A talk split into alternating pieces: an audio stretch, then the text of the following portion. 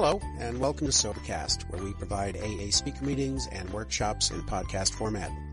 We're an ad-free podcast, and if you enjoy listening, please help us be self-supporting by visiting Sobercast.com, look for the donate link, and drop a dollar or two into our virtual basket. We hope you enjoy the podcast. Have a great day.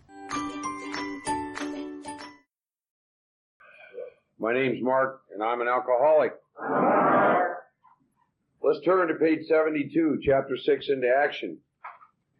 I want to stress this again because it's important. Chapter 6, into action, uh, took me about five years to understand that into action meant into action. And uh, there are seven steps in these pages, about 17 pages. But the big book spent 53 pages on just looking at the first half of the first step. I think it's real important that you all understand why it's done that way.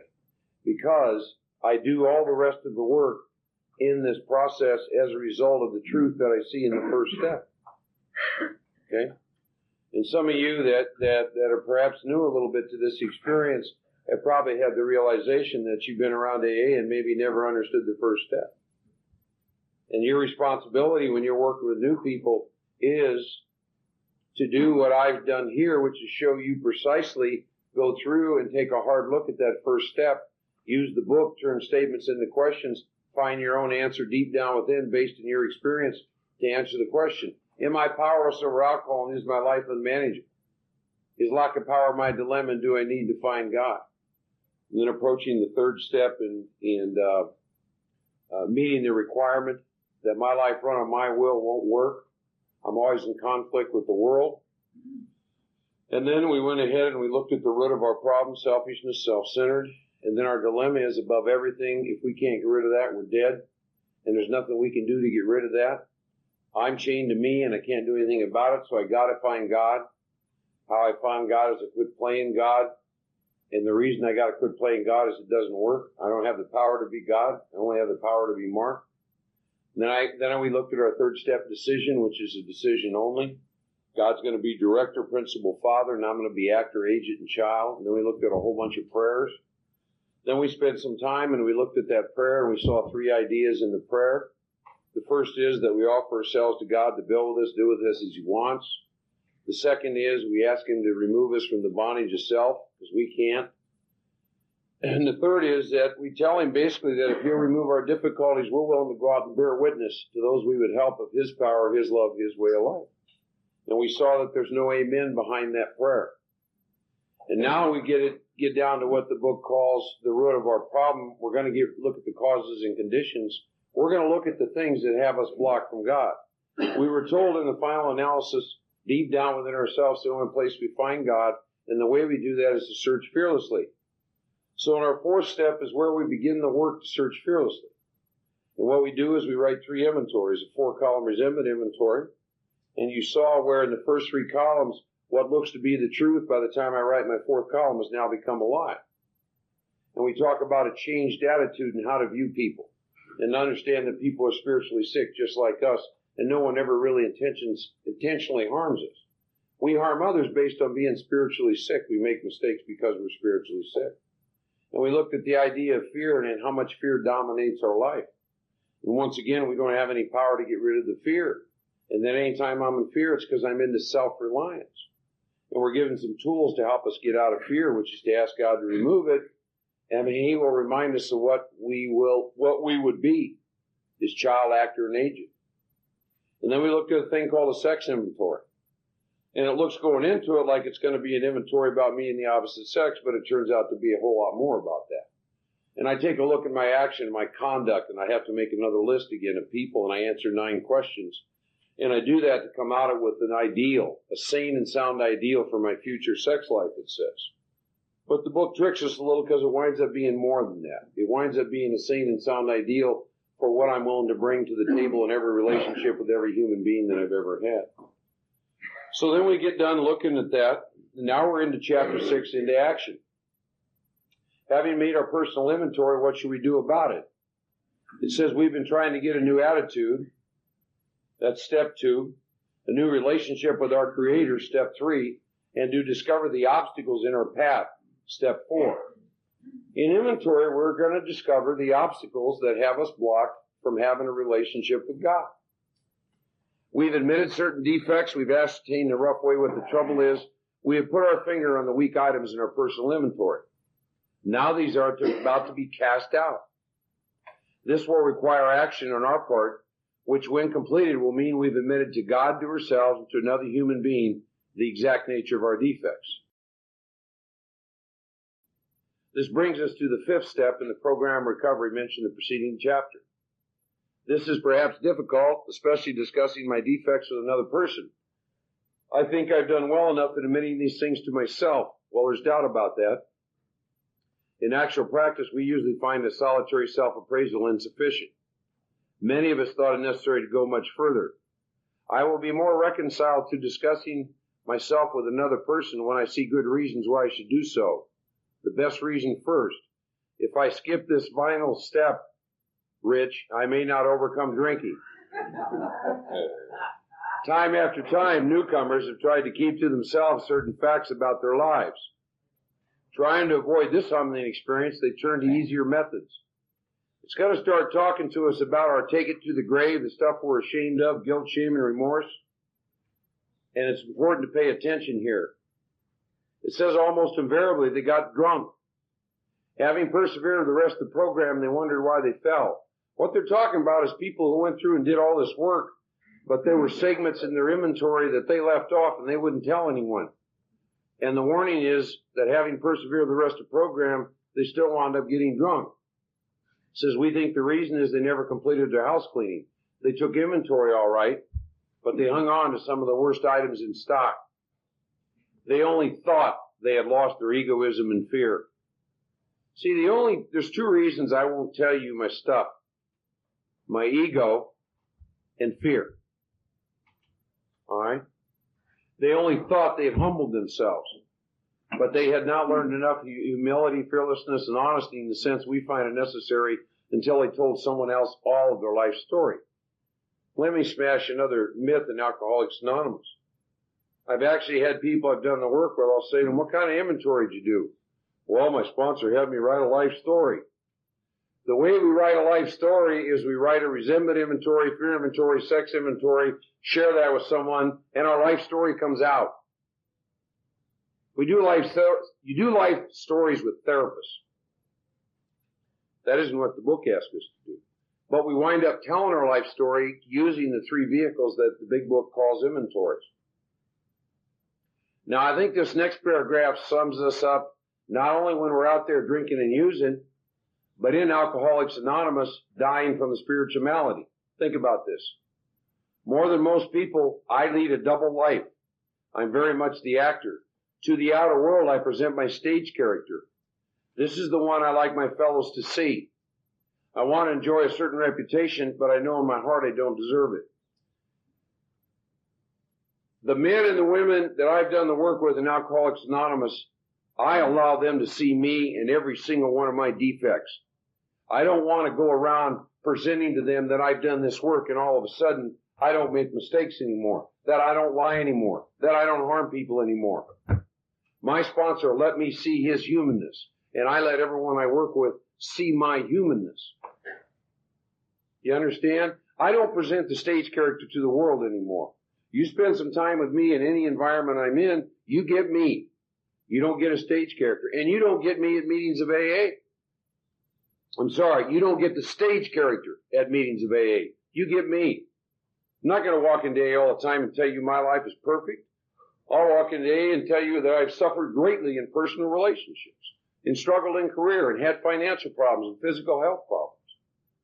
I think that's important. I think new people, people coming into AA, they need to understand something. I'm always going to be a human, folks. I'm stuck with that. And I'm always going to be trying to grow spiritually and make progress.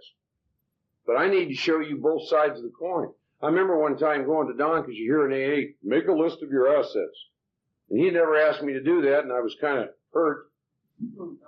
So I went to him and I said, Don, I hear people in AA, the sponsors tell them, make a list of your assets and liabilities. He said, Mark, you're not going to get drunk because of your assets. You're going to get drunk because of your liabilities. Hmm, that makes sense. So I think this is important. Think about this if you've been in AA for a period of time. How often in meetings of Alcoholics Anonymous do I present a stage character? Hmm. Wonder what that's about. Fear and ego, that's what that's about. Talks about the inconsistencies made worse by the things I do in my sprees. We can have sprees of untreated alcoholism with no booze in us too. Coming to my senses, I'm revolted at certain episodes I vaguely remember. See, the first inventory I wrote was easy. I could justify all that behavior I looked at based on alcohol. The ones you write in recovery get a whole lot harder. I'm going to meetings carrying this message talking about God and I'm screwing this person over. They get a lot harder to look at. You see?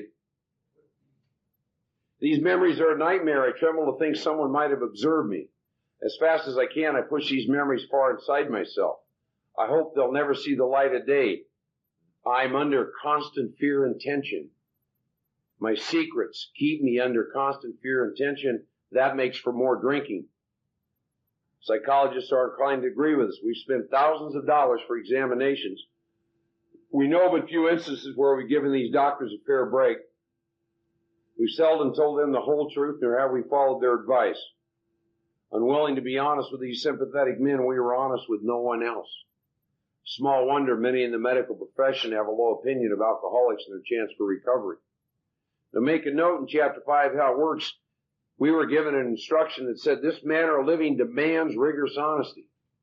This paragraph is trying to talk to us about if we're not honest, people in the medical profession realize that an alcoholic has to get honest if he ever expects to recover. But they've had enough experience with us to know that we're pathological liars, so their opinion is most alcoholics or addicts are not going to recover. Now look at the next sentence, and this can be a great promise. I must be entirely honest with somebody if I expect to live long or happily in this world. Maybe a promise in there is if I'm willing to be entirely honest with somebody, I can either expect to live long or at least for the length of time I'm here, be happy. Now I'm going to get instructions on who to do this fifth step with. Rightly and naturally, I think well before I choose the person or persons, plural. Some of you have been around for a while. You want a great experience. Do what I'm doing this time. Do an inventory. Do a fifth step with two or three different people.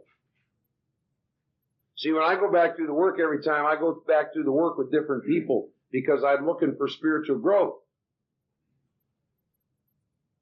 I've had basically one sponsor, but I've done a lot of work with a lot of different people.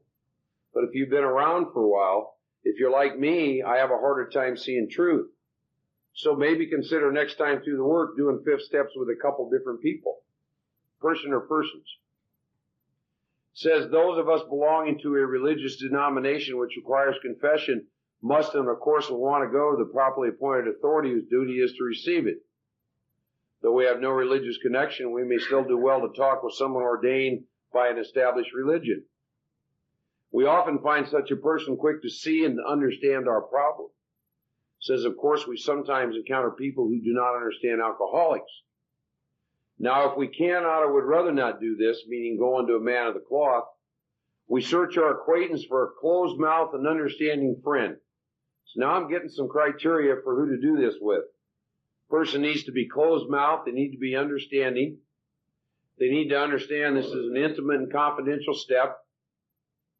Goes on to say, it says perhaps our doctor or psychologist will be the person. It may be one of my own family, but I cannot disclose anything to my wife or parents which will hurt, hurt them and make them unhappy, I have no right to save my own skin at another person's expense.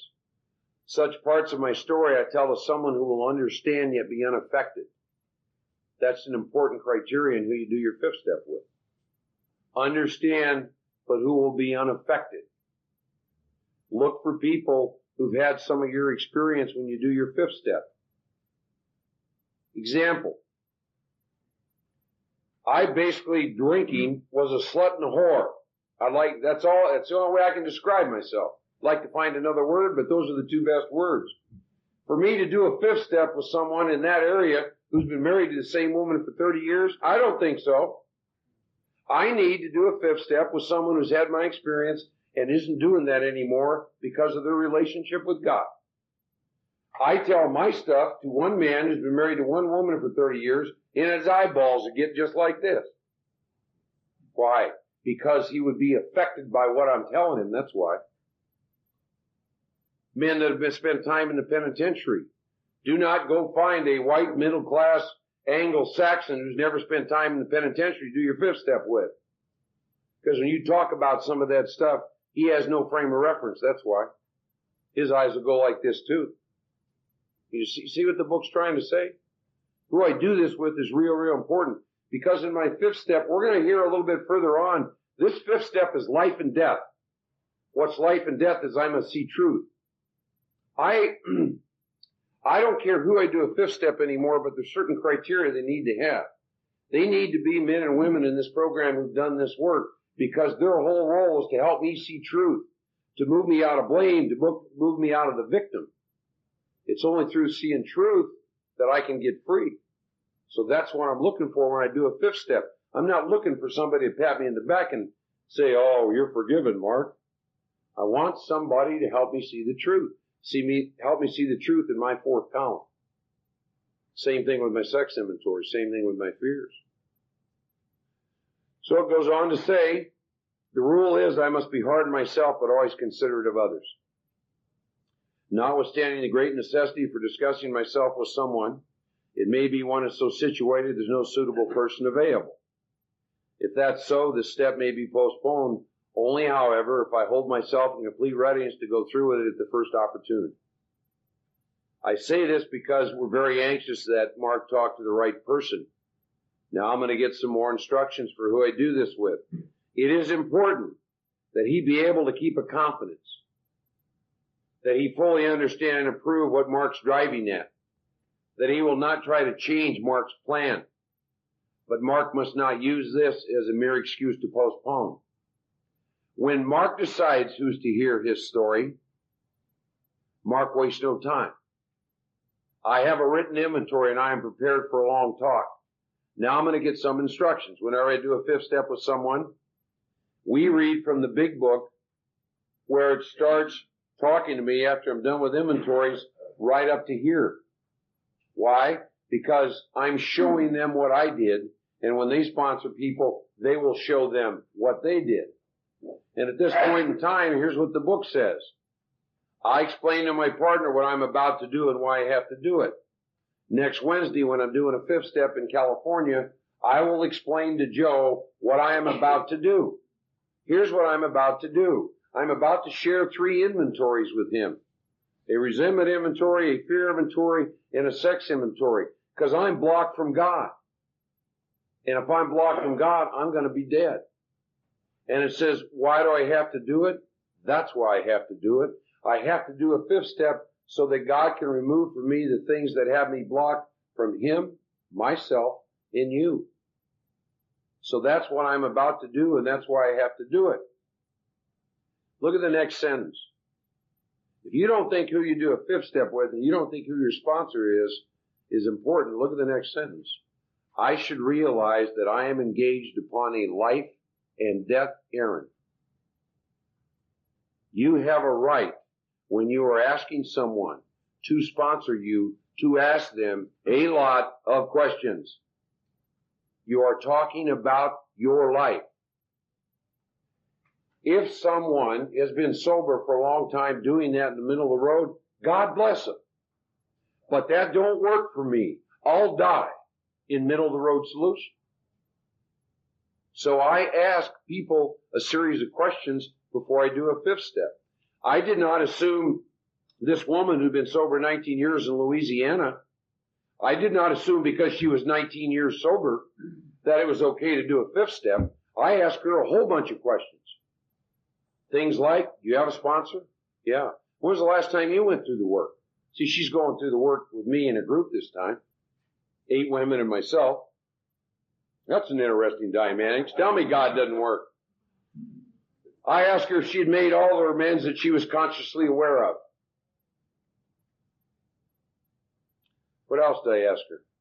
I asked her if she sponsored people. I asked her if she had a home group. Those are the kind of questions I ask. And if she gave me answers different than what she gave me, I would not do a fifth step with her. Because God could not use her to help me see the kind of truth that I need to see. So this is a real important part. Who you do the work with is critically important. This is my personal opinion. Every single problem in the fellowship today can be solved by great sponsorship. There's in that circle and triangle. When the three legacies were passed down to Alcoholics Anonymous, from everything I can tell, the order in which they were passed down was number one was individual recovery. Number two was the unity and number three was service. You know why? If I'm not in individual recovery, all I'm taking to my home group is all my defects of character. I'm not taking recovery. Now I got sick groups. Sick groups can't be of service. So the most important key piece is my own individual recovery. And since I can't go through this work on my own, and I want to go through with someone, I'd like to make sure it's someone who's done this work and not middle of the road solution. Goes on to say, most people approached in this way will be glad to help. They'll be honored by our confidence. So I pocket my pride and go to it, illuminating every twist of character and every dark cranny of the past. Now, I'll just share with you how I do a fifth step. I will have the person reading the fifth step to me give me the first column, the second column, and the third column. I always have a notepad. I ask God to help me show them see truth. When we're done looking at the first three columns, which they perceive to be truth, I take the first resentment inventory and I go back and I review that page and a half of instructions before you move into the fourth. And I do that one time and one time only. My sole function in that fifth step around resentments is to help them see where they're at in the fourth column. Where are they at fault? And to get free of all those resentments. That's my role. That is my sole purpose. When I'm done with that, we read the instructions on the fear inventory, and then I have them read the fear inventory. All the fears and why they have the fears. And then we get to the sex inventory, and we read the instructions out of the book, and then I have them tell me their sex inventory. And then out of that, we're looking for some sane and sound ideals to come. Now, I told you something. When someone wants to give you inventories other than what's in the big book to ask them the question, if I use your inventory, will I get seven promises that have been experienced by millions of people? Here's the promises. We never talk about these in the fellowship. They are some of the most powerful in the entire book. It says, once I've taken this step, withholding nothing, highlight withholding nothing, that's take it to the grave stuff. I am delighted. First promise. I can look the world in the eye.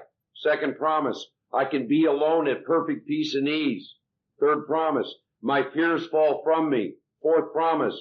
I begin to feel the nearness of my creator. Fifth promise. I may have had certain spiritual beliefs, but now I begin to have a spiritual experience in the big book of Alcoholics Anonymous, we do not begin to have a spiritual experience until we do a fifth step. If you've never done a fifth step, you are not having a spiritual experience. You are having and operating on certain spiritual beliefs, which is why we're asked to say the prayer, God, give me your protection, abandon with complete protection. Those you are in this room that never done a fifth step, you are sober through God's grace, love, and mercy. He's given you protection, abandon. But I'll give you a little warning. A friend of mine shares. This is not in the book. Here's what he says. Once I see truth, I don't know how much longer grace is available to me. Meaning, once I've seen the truth in my first step and I've seen how this works, if I put this off, I don't know how much longer grace is available to me. You understand what I'm saying? Second step, I commit spiritual growth. I do not begin to have the spiritual experience till I have completed my fifth step. Fifth step. Quick little story about inventory for those of you who are going to balk at writing it, and we all will. But this helps me write inventory. How many of you got kids in here? Okay, almost all of you. If you said to your kids, go down and clean your room, would they go down with great excitement and enthusiasm? How about this? Say to your kids, got a deal for you today, son or daughter. You go down to your room and everything in your room you don't want anymore, you pull out, and I'm going to take you down and buy all new stuff. They'd run over you to get to the room. What do you think happens to us in inventory? I go into my room, I take all this junk, all these defects, and I take it to God, and He gives me all new stuff. I take my dishonesty to Him, and He gives me honesty. I take my lack of faith to Him, and He gives me courage. See what I'm saying? How do you not get excited about writing inventory? The men and women I got sober with get excited when they write inventory. I get excited when I write inventory. What do you hear in AA? Oh God, I'm writing inventory. How do you not get excited that God's going to take all that stuff away and give you brand new stuff and give you more new power? You see what I'm saying? Sponsorship. I had a sponsor that said, get excited about inventory, man. It's the stuff that blocks you. It's gone. You're free. You got freedom. Wow. Wouldn't it be nice if we were giving everybody in AA that message instead of the message we give them? Oh, inventory is a dreadful thing. It reminds me when I had a vasectomy. I got to share this. Men who've had vasectomies lie to you about the results of that. I asked several men, did it hurt? No, not at all. No big deal. They lied to me. Three, three days later, all my privates are jet black. I go running back to the doctor and said, what the hell is going on? We lie to people about the effects of what can happen with inventory. Geez, where the hell did that come from?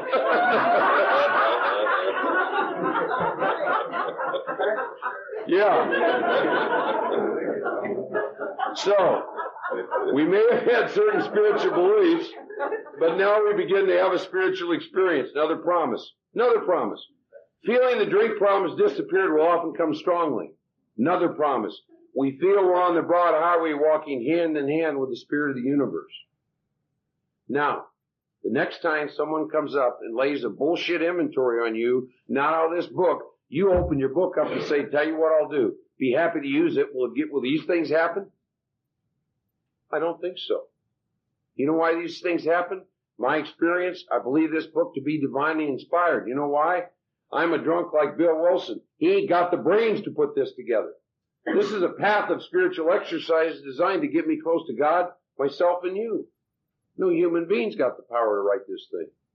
That's why I believe we get the promises when we do the inventories in this book. Now, we're not done yet with the fifth step. We have some more instructions. And you remember that stuff on page 17? We talked about cement and mortar and sand and then stones and all that. Now imagine reading this page and not having gone through the work. You'd think an idiot wrote this book. Here's what it says. I leave my sponsor's house, I go home. Returning home, I find a place where I can be quiet for an hour. Now, my book does not say 42 minutes or 93. It says an hour. So, at this point in time, I follow instructions. I set a timer for an hour. I carefully review what I've done, meaning my inventory. I don't read it again. I just kind of sit and I just think about it. Now here's what's interesting. Look at the next sentence. We thank God from the bottom of our heart that we know Him better. Now Don always said something to me. He said, if this book tells you to do something or I tell you to do something, it don't happen, call me up and bitch at me. So I called him up. I said, I'm confused. He said, about what? I said, I just sat and shared some absolute insane things and harm and guilt and shame and selfishness and fear with you over several hours about a lot of stuff. And this crazy book says I'm supposed to know God better. He said, don't you remember the book says, as I reveal myself to him, he reveals himself to me? Wow. And all of a sudden I begin to see how this process works. He uses another human being to allow me to reveal myself to God, and then he reveals himself to me. Goes on to say, taking this book down from the shelf, I turn to the page which contains the 12 steps. Carefully reading the first five proposals, I ask if I have omitted anything, for I'm building an arch through which I shall walk a free man at last. Is my work solid so far? Are the stones properly in place? Imagine if you're reading this and you didn't understand the second step's the cornerstone, the third step's the keystone. You'd say, what the hell are they talking about? Look at the next sentence. Have I skipped on the cement put into the foundation? have I tried to make mortar without sand? But you and I, based on the work we've done, we understand all those questions, don't we? So, I've now, and then top of page 76, if I can answer my satisfaction these questions, now I'm done with step five. It says we then look at step six. Everything I can tell in my experience is that the sixth step is all about God as are the seventh. And only an alcoholic would want to pontificate upon God's word. There are two short, simple paragraphs here that are not difficult to understand. The sixth step really says we have emphasized willingness as being indispensable. Now I get two questions and only a drunk would ask this next question. Am I now ready to let God remove from me all the things which I have admitted are objectionable? Think about that. You just did a fifth step, right? You got reams and reams of all these defects, and now you're going to ask, well, I don't know if I want him to take it or not, right? It's what separates you from God. Here's another question, one of faith. Can he now take them all, every one? Well, in the second step, I made a decision he's everything. So I think he can. Now it says if we still cling to something we'll not let go of, we ask God to help us be willing. Here's a point in time where I always tell people, are there some things you're unwilling to let go of? Well, what do you mean? Well, you keep telling me you got fear of abandonment. Are you willing to let go of that? Well, what does that mean? It means that if you want to let go of and he removes it, you can't go to AA meetings anymore bitching about fear of abandonment. Are you willing to experience that? Oh, hell, I never thought about that.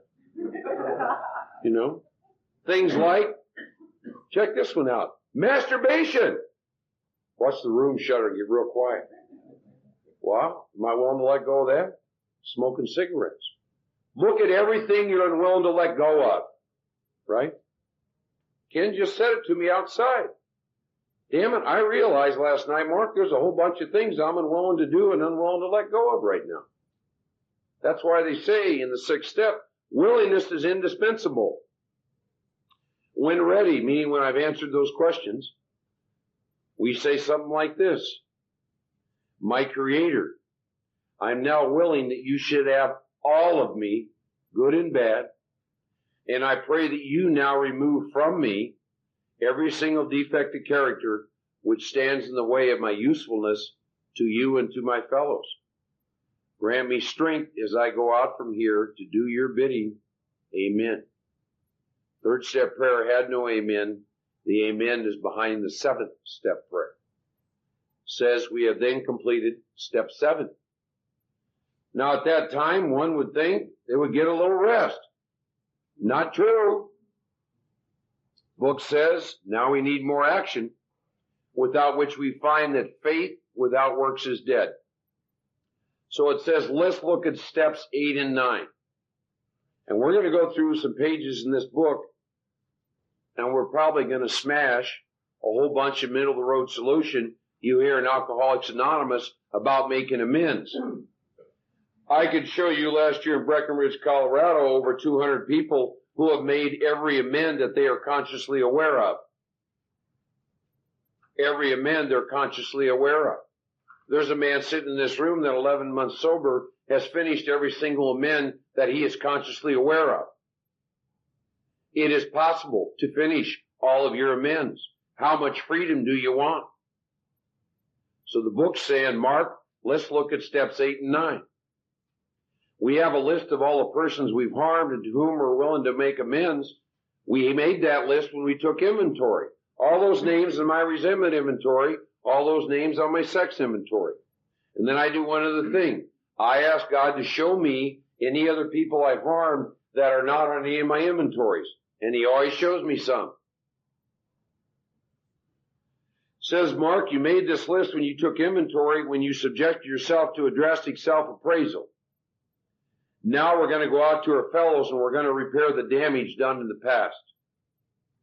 We attempt to sweep away the debris which has accumulated our effort to live on self-will and to run the show ourselves. Here's a great cop out for amends. If we haven't the will to do this, we ask until it comes. A friend of mine tells a story I like. He's one of these guys that goes around doing guru shit every now and then and and in this group they can ask questions. So he shared one time in a hmm. meeting he gets done and he was talking about a mend he had to make to a girl he was engaged to that he didn't want to make. And he made the mistake of saying in front of some other people that have done the work, I'm praying for the willingness to make this amend, and I'm asking until it comes. It hasn't come yet. And somebody from the audience says, is it possible? And he knew right away he was headed for trouble. He said, is it possible you're not praying for the willingness? He said, why, yes I am. I'm praying every day. He said, well, I'll have you think about something. He said, I submit to you that the day that you're willing to make this amend, you'll know it and you'll know it very easily. He says, how's that? He said, you're going to hear a real strange noise. He said, what the hell are you talking about? He said, yeah, you're going to hear a real strange noise. He said, what's it going to sound like? He said, it's going to sound like this. That's you knocking at her door to make the amend. People in AA say, well, I haven't made any amends in four months. I'm praying for the willingness. No, I agreed at the beginning to go to any lengths for victory over alcohol. We're going to be reminded of that in the next sentence in squiggly lines. Book tells us three times, Mark, are you willing to go to any lengths for victory over alcohol? Let me comment on that. There's not very many people in you can walk up to and ask them this question and get an answer. What does it mean to be willing to go to any lengths for victory over alcohol? I can give you that answer. It means go from the title page to 164 and do everything it says. That's exactly what it means. And in steps 8 and 9, they remind you in squiggly lines what you agreed to, Mark. Now, Don gave me an exercise, and I'd never seen him give me something out of the book. Once I got done with all this list, he said, Mark, for simplicity's sake, get some 3 by 5 cards, take every single amend, and put it on the three by five card. Put the name, address, phone number, all relevant information. And then in the right hand corner, I want you to do something. I want you to go through and visualize yourself making an amend to every person. And if it feels comfortable, put a plus, And if it feels uncomfortable, put a minus. Now I knew Don didn't tell me to do some stuff out of the book and I didn't know where he came up with that. Well, he came up with that in the next sentence. Probably, Mark, there are still some misgivings. Misgiving means I'm uncomfortable making the amend. So I did that. Here's what it says. As I look over the list of business acquaintances and friends I have hurt, I may feel diffident about going to some of them on a spiritual basis. Let us be reassured. To some people, we need not and probably should not emphasize the spiritual feature on our first approach. We might prejudice them. At the moment, we are trying to put our lives in order. But this is not an end in itself. Our real purpose is to fit ourselves to be a maximum service to God and to the people about us. It is seldom wise to approach an individual who still smarts from our injustice to him and announce we've gone religion. In the prize ring, this would be called leading with the chin. Why lay ourselves open to be called branded fanatics or religious bores? We may kill a future opportunity to carry a beneficial message but our man is sure to be impressed with a sincere desire to set right the wrong. He is going to be more interested in demonstration of goodwill than in our talk of spiritual discoveries. Demonstration of goodwill, if I owe the money and he asks me to pay it back, I pay it back. You're going to find in the amends that the big book covers every kind of amend that you have to make.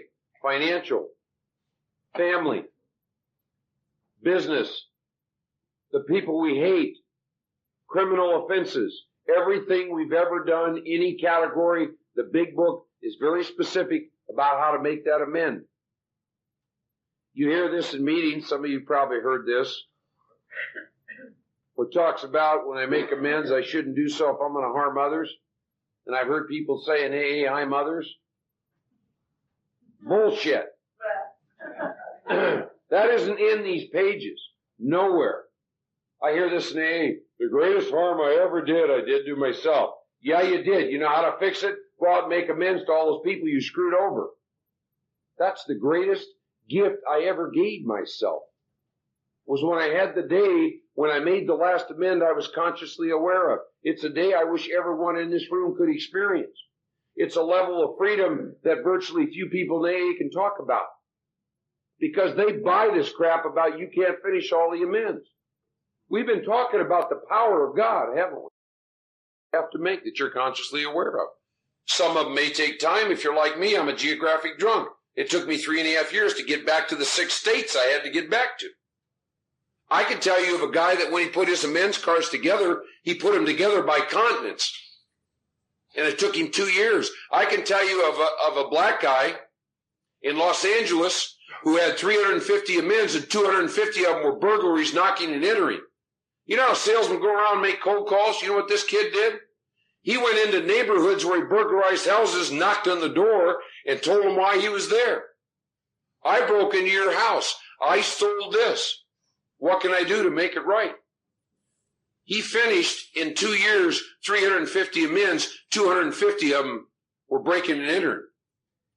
That guy's so on fire with this program, he vibrates off the floor. It is possible to make, consciously make all of the amends that you owe and that come to you. How much freedom do you want? This book and one other book I know are designed to transmit a spiritual experience. This and the Bible. Bible talks real, real clearly about cleaning your stuff up with your brother. How free do you want to be? This is not in the book, but this is my experience. I don't have any future till I clean up my past. Let me say that again. I do not have any future till I clean up my past. What does that mean? It means if I owe money and screwed people over and don't pay them, I doubt if I'm ever going to do very well in that area. It means if I have personal relationships, people I've harmed and haven't cleaned them up, I'm probably not going to do very well in this area. That's my personal experience. My life changed after I consciously finished all amends for the first time.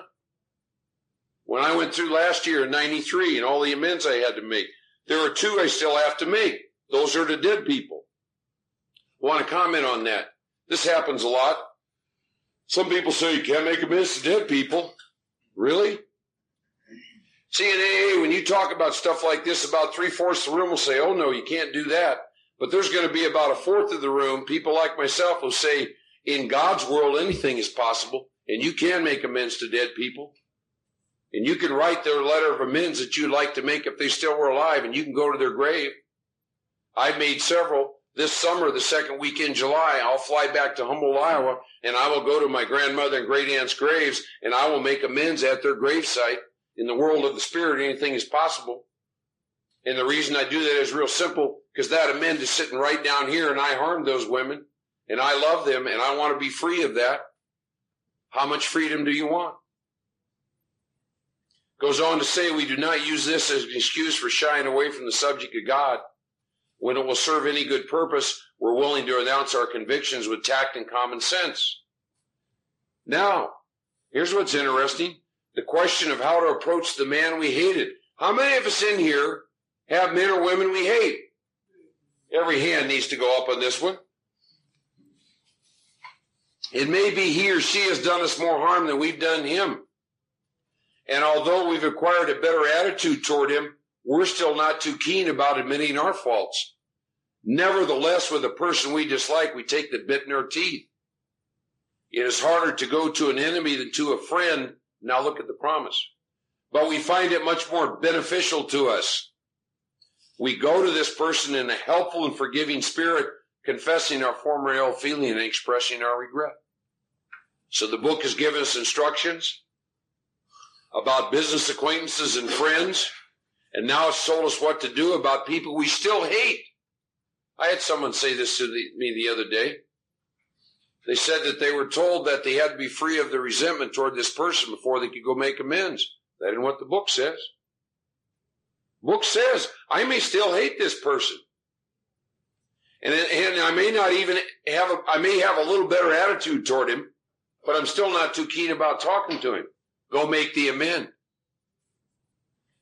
Goes further, and I'm getting more instructions. Under no condition do I criticize such a person or argue. We've passed out a form, and there's a very special format I follow when I make amends, and I've given that to you. says simply, we tell them we'll never get over drinking until we've done our utmost to straighten out the past. Highlight utmost to straighten out the past. You know, I heard a man say from the podium one time, and this got to this got was about trying to find people we've harmed in the past. He said, "Are you really willing to go to any length? Did you ever consider hiring a private detective?"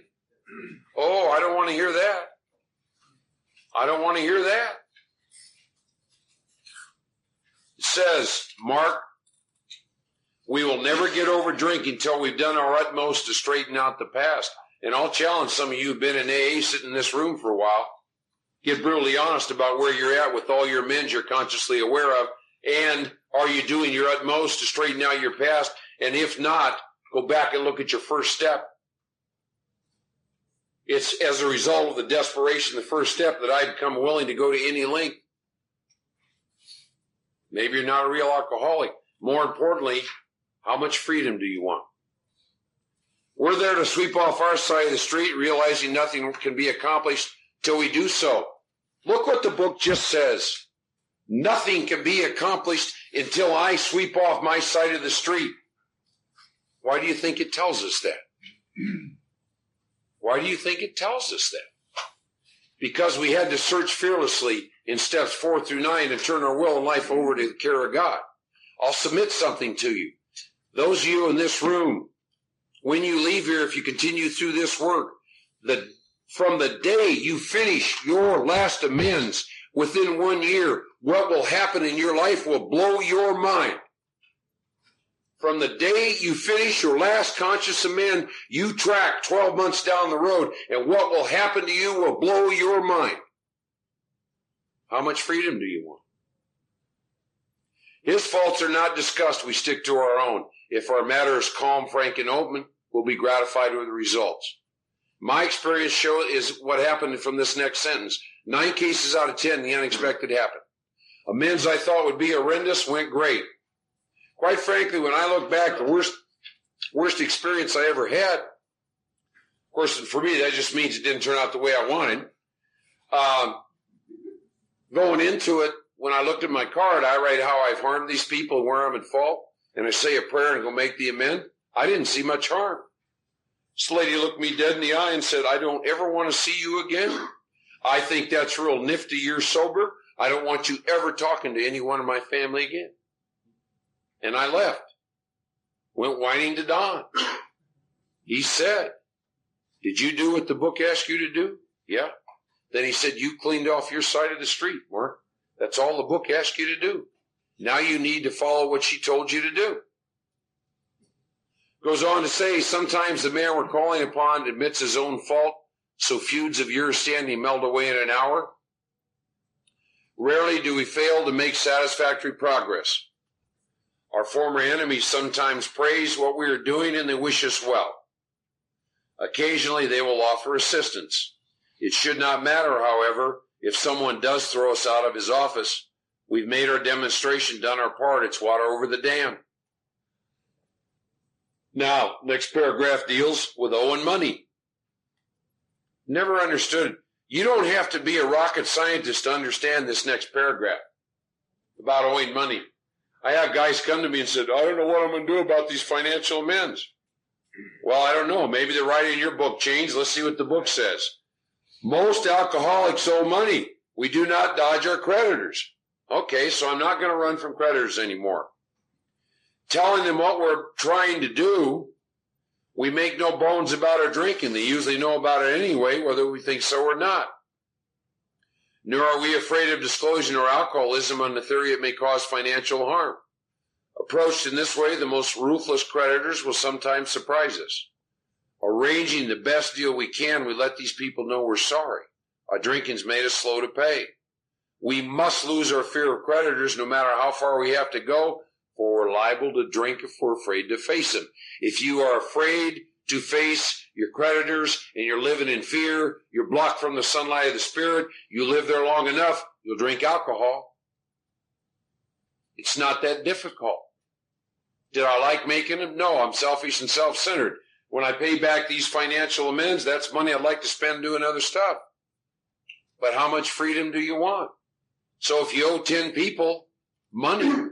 You go to them and arrange the best deal you can. I had some, see, I'm an alcoholic. Here's what I want to do, right? I want to wait. Let's say I owe someone 2000 I want to wait till I can walk in there with $2,000 in crisp $100 bills and throw it down. God forbid if I sit across and tell you that I can only pay you $10 a month for the rest of my life. But the book says I arranged the best deal I can. That's what I did. Some of those amends I had to make, they were $10 a month. I make it. It's real clear what I do around my financial stuff. Now, once again, I told you this book would cover every single area. The next area of amends are areas where we committed a criminal offense. It says perhaps we committed a criminal offense which might land us in jail if it were known to the authorities. We may be short in our accounts and unable to make good. We've already admitted this in confidence to another person, but we are sure we would be imprisoned or lose our job if it were known. Maybe it's only a petty offense such as padding the expense account. Most of us have done that sort of thing. Ooh. Maybe we're divorced and we, we've remarried, but we haven't kept up the alimony number one. She's indignant about it and she has a warrant out for our arrest. That's a common form of trouble too. Next paragraph has got a lot of instructions about amends. Although these reparations take innumerable forms, there are some general principles we find guiding. Highlight this paragraph. Reminding ourselves we have decided to go to any lengths to find a spiritual experience, we ask that we be given strength and direction to do the right thing no matter what the personal consequences may be. We may lose our position or reputation or face jail, but we are willing, we have to be, we must not shrink at anything. That's a pretty powerful paragraph, isn't it? Now, I'm also given instructions. Example, you were out there ripping and roaring, drinking and single. Now you come into AA, you get married, have a child. You die, you're dying of untreated alcoholism, and God forbid, go to a meeting where some spiritual gunfighter's at. Walk up to him and make the mistake, ask him to do you the work, work with you. So you do the work up to this point in time. Now you owe a bunch of money, or maybe you got a criminal offense, but now you got a wife and child involved. So the root of my problems is I, I'm selfish and self-centered. So I need to use some discretion and think because this wife and child are now going to be affected by my financial amend, right? So now the book's going to give me instructions about that. It says usually, however, other people are involved. Therefore, we're not to be the hasty and foolish martyr who would needlessly sacrifice others to save himself from the alcoholic pit. A man we know had remarried. Because of resentment and drinking, he had not paid alimony to his first wife. She was furious. She went to court. She got an order for his arrest. He had commenced our way of life. He had secured a position and was getting his head above water.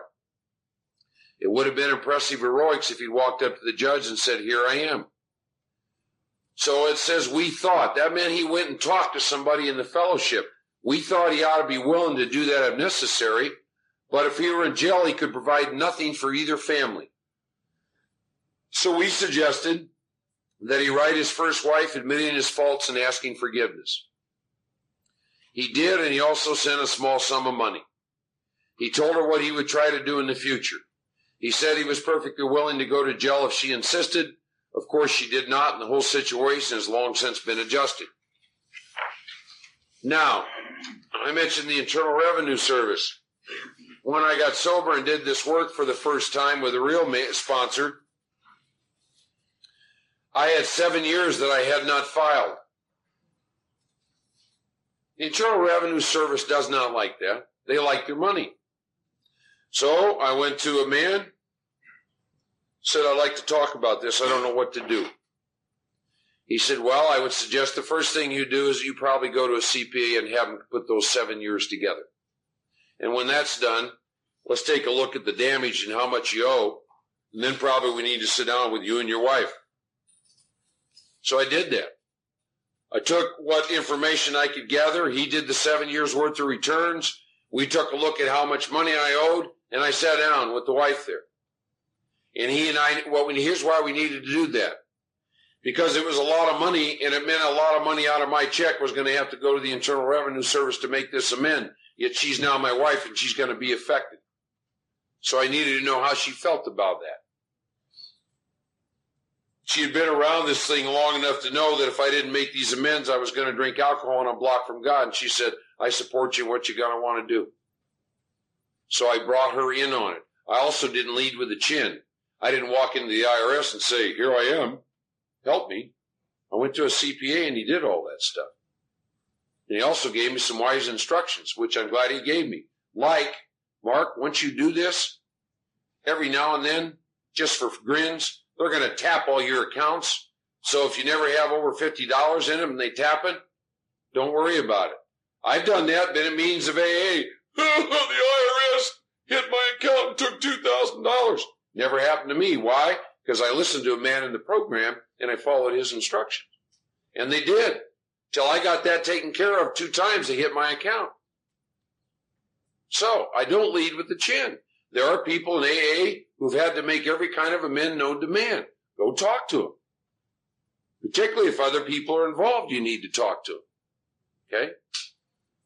says before taking drastic action which might implicate other people, we secure their consent. If we've attained permission, which I did, have consulted with others, which I did, ask God to help, and the drastic step is indicated, we must not shrink.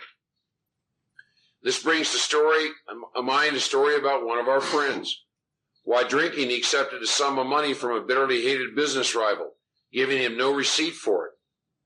He subsequently denied having received the money, and he used the instance as a basis for discrediting the man.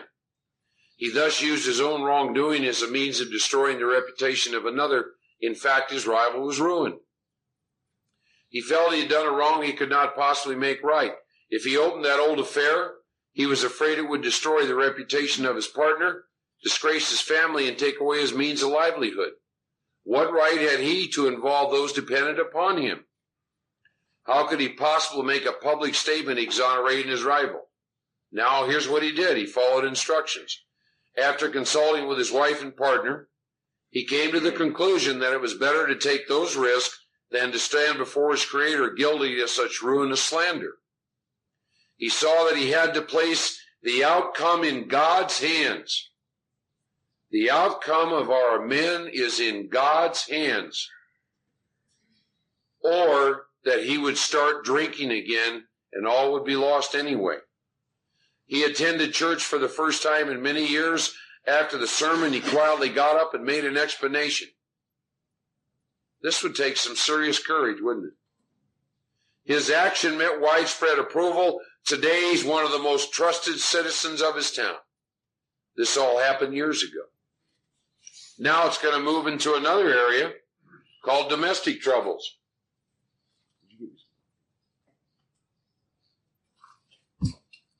Perhaps we're mixed up with women in a fashion we wouldn't care to have advertised. We doubt if in this respect alcoholics are fundamentally much worse than other people. I love this next sentence. But drinking does complicate sex relations in the home. After a few years with an alcoholic, a wife gets worn out, resentful, and uncommunicative. How could she be anything else? The husband begins to feel lonely, sorry for himself. He commences to look around the nightclubs or their equivalent for something besides liquor. Perhaps he's having a secret and exciting affair with the girl who understands. In fairness, we must say she may understand, but what are we going to do about a thing like that? A man so involved often feels very remorseful at times, especially if he is married to a loyal and courageous girl who has literally gone through hell for him. Whatever the situation, we usually have to do something about it. Now, those of you who are going to have to make amends to wives or significant others as a result of this area, please pay serious attention. If we are sure that our wife does not know, should we tell her? Not always, we think. I love this next one. If she knows in a general way we've been wild, Should we tell her in detail? Undoubtedly, we should admit our fault. She may insist on knowing all the particulars. She will want to know who the woman is and where she is. or who the man is and where he is. We feel we ought to say to her that we have no right to involve another person. We're sorry for what we have done and God willing it should not be repeated. More than that we cannot do. We have no right to go further. Though there may be justifiable exceptions and though we wish to lay down no rule of any sort, we have often found this the best course to take. Our design for living is not a one-way street. It is as good for the wife as for the husband. If we can't forget, so can she. It is better, however, that one does not needlessly name a person upon whom she can vent jealousy. Perhaps there are some cases where the utmost frankness is demanded. Now, the next sentence, most important. No outsider can appraise such an intimate situation. If you are in a marriage, if there are amends to be made in this area, pay attention. No outsider can appraise such an intimate situation. Read the book. Talk. If you are in a marriage, if there are amends to be made in this area, pay attention. No outsider can appraise such an intimate situation. Read the book, talk to your sponsor, pray, and you do what comes to you. This is important. We're talking about the most intimate of all situations and the most terrible of all human emotions, jealousy. I think there's reasons the book says no outsider can appraise such an intimate situation. I've seen this go both ways. I've seen men who decided through this exercise the best thing was to not say a word to the woman about their affairs. And I've seen men who decided the best thing was to tell her about the affairs. And both of them came out fantastic. So no outsider can appraise this situation. It says it may be that both will decide the way of good sense and loving kindness is to let bygones be bygones. Each might pray about it, keeping the other one's happiness uppermost in mind. Keep it always in sight. We're dealing with that most terrible human emotion, jealousy. Good generalship may decide the problem be attacked on the flank rather than risk a face-to-face combat. If we have no such complications, there's plenty we should do at home. Sometimes we hear an alcoholic say the only thing he needs to do is keep sober. Certainly he must keep sober for there will be no home if he doesn't, but he is yet a long way from making good to the wife or parents whom for years he has so shockingly treated. Passing all understanding is the patience mothers and wives have had with alcoholics. Had this not been so, many of us would have no homes today or would perhaps be dead. And these next few sentences describes me and most drunks I've known. The alcoholic is like a tornado roaring his way through the lives of others. Hearts are broken. Sweet relationships are dead. Affections have been uprooted. Selfish and inconsiderate habits have kept the home in turmoil. We feel a man's unthinking when he says sobriety is enough. He's like the farmer who came out of a cyclone cellar to find his home ruined. To his wife he remarked, don't see anything the matter here, Ma. Ain't it grand the wind stopped blowing? Page 83, and here's some real instructions that I can do on a daily basis for my family. For me, my family consists of my brothers and sisters in AA. So these are tools I can pick up in my daily meditation in my interaction with them. Here's what it says. Yes, there's a long period of reconstruction ahead. We must take the lead. A remorseful mumbling, we are sorry, won't fill the bill at all. Let me say that again. A remorseful mumbling, we're sorry, won't fill the bill at all. Making amends is not about sitting across from someone saying, I'm sorry. We passed out a form, and when I make amends, I follow the same procedure. And it comes out of the book. I'm in a 12 step program for recovery. I will never get over drinking till I've done my utmost to straighten out my past. In my relationship with you, this is where I was at fault. I borrowed this $500 from you Told you I would pay it back and did not. I slandered your names at times. I did this, I did this, I did this. When I get done talking about where I'm at fault, here's a question. Do you need to tell me how what I did harmed you. And then I shut up and I listen and they will tell you how your actions harmed them. And then I ask another question. In addition to that, is there anything else I have ever done that has harmed you? And they will sometimes said yes. Now that you mentioned it, this and this and this. And then I ask the most important question of all. What can I do to set things right between us to balance the books? And I shut up. And they tell me. And if it's moral and if it's legal, I do it. Understand something about finishing amends. Finishing amends isn't just about the approach. It's about doing what's asked of you to do. For example, my sponsor, when he made amends to his mother, you know what she told him she wanted him to do? She said, I only wanted you to be happy. Since that day, every time his mother sees him, he's happy. Irregardless of what's going on in his life. Why? Because that's what she told him she wanted him to do to make amends to her. So he shows up at her house. He's happy all the time whenever he's around his mother. That's what we do when we make amends. What can I do to set this right? What can I do to balance the books? So it says we ought to sit down with the family and frankly analyze the past as we now see it, being very careful not to criticize them. Their defects may be glaring, but the chances are our own actions are partially responsible. So I clean house with the family. Now I'm going to be given a spiritual tool. I ask each morning in meditation that my Creator show me the way of patience, tolerance, kindness, and love. That's a prayer if you have a family, and for me, I have an AA family that I can take into meditation every morning. The spiritual life is not a theory. We have to live it. We have to live the spiritual life. It's not a theory. Unless one's family expresses a desire to live upon spiritual principles, we think we ought not to urge them. We should not talk incessantly to them about spiritual matters. They'll change in time. Our behavior will convince them more than our words. We must remember that 10 or 20 years of drunkenness would make a skeptic out of anyone. Says there may be some wrongs we can never fully right. We don't worry about them if we can honestly say to ourselves, we would write them if we could. Some people cannot be seen. We send them an honest letter. And there may be a valid reason for postponement in some cases, but we don't delay if it can be avoided. We should be sensible, tactful, considerate, and humble without being servile or scraping.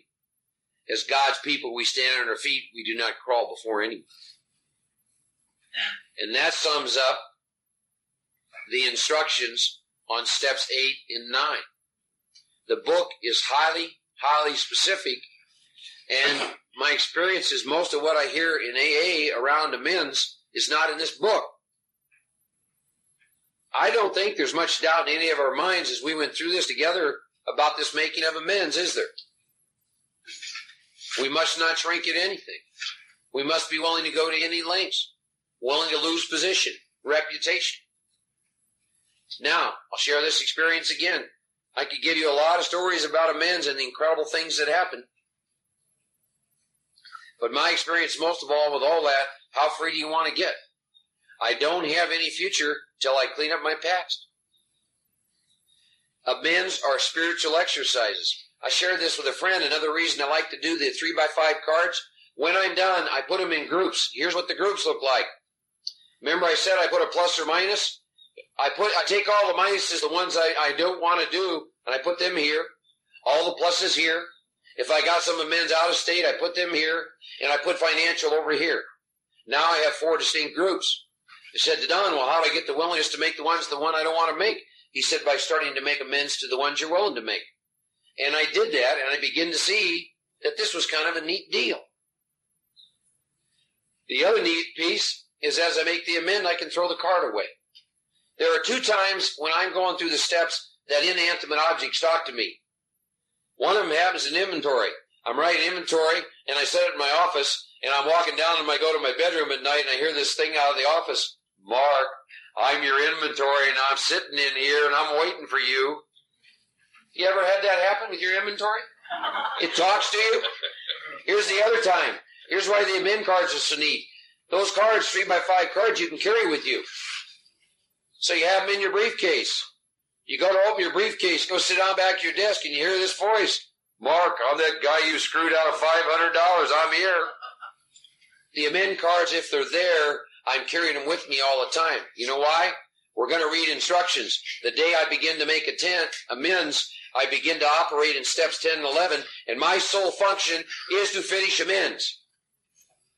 If I make a list on an 8.5, 11 by piece of paper, my experience in working with people, they may or may not look at that list once a month or, or once a week.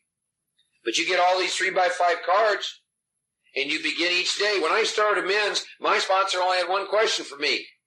When I saw him, it wasn't even a low. It was how many amends do you have left? I know this works. There's a lady sitting in this room that left here 60 days ago and started with like 65 amends. She's only got 22 left. I told you there's a man sitting in this room, went down to Trinidad. I love this when people say, I can't go make all the amends. His story's like one of hundreds. Hopped a plane, spent his own money, went down to Trinidad and spent a month making every amend he was consciously aware of. I love this story. You guys will get a kick out of this. You know how they do amends on Trinidad because it's an island? When it comes time for amends, the sponsor comes and picks up the protege and takes him on every single amend. wow. I'd love to have my sponsor with me. But think about that. That'd be kind of a neat deal. It is possible to finish all your amends. How much freedom do you want? Are you really willing to go to any length?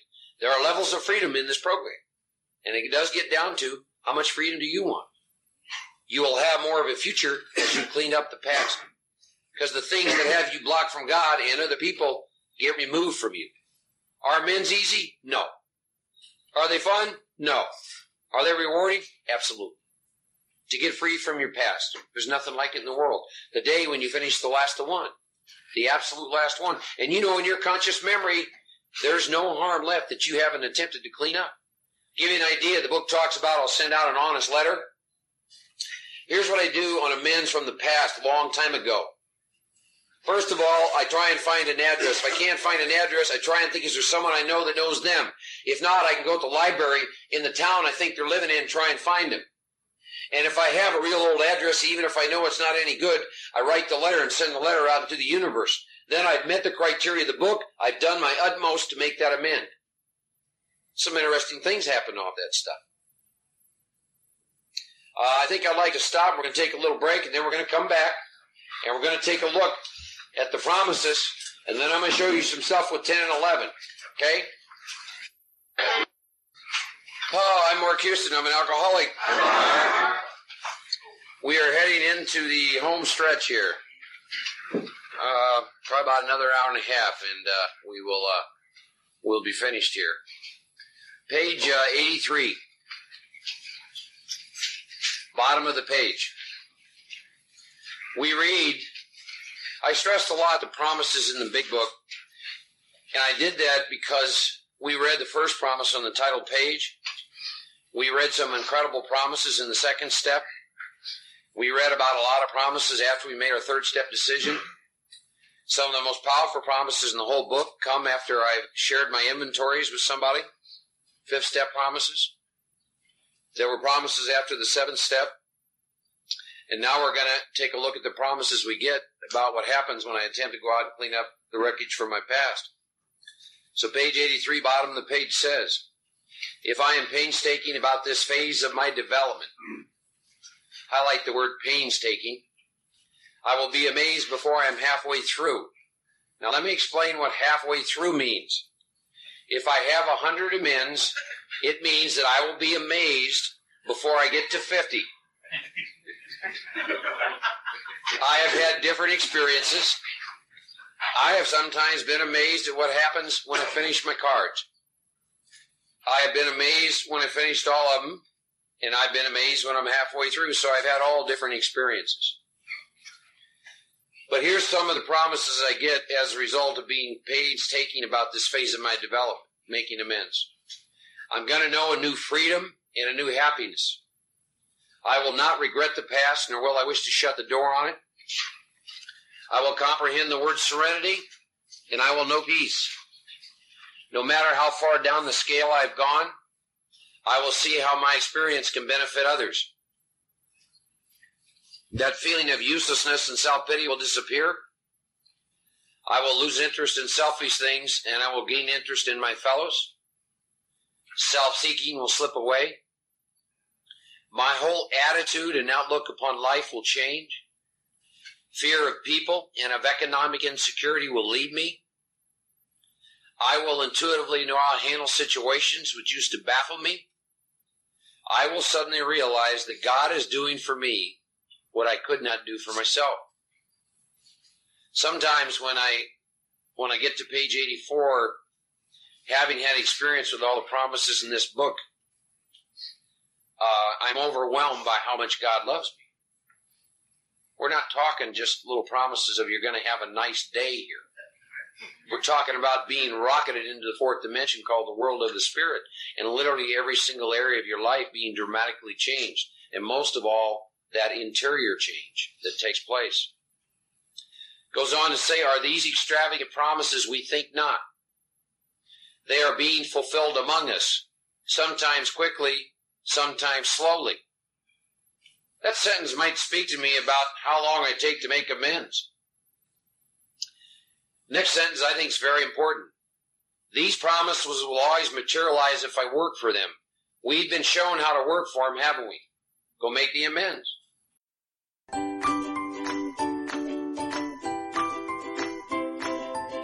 Thanks for listening. I hope you enjoyed the podcast. Sobercast is ad-free, and we'd like your help in order to keep it that way.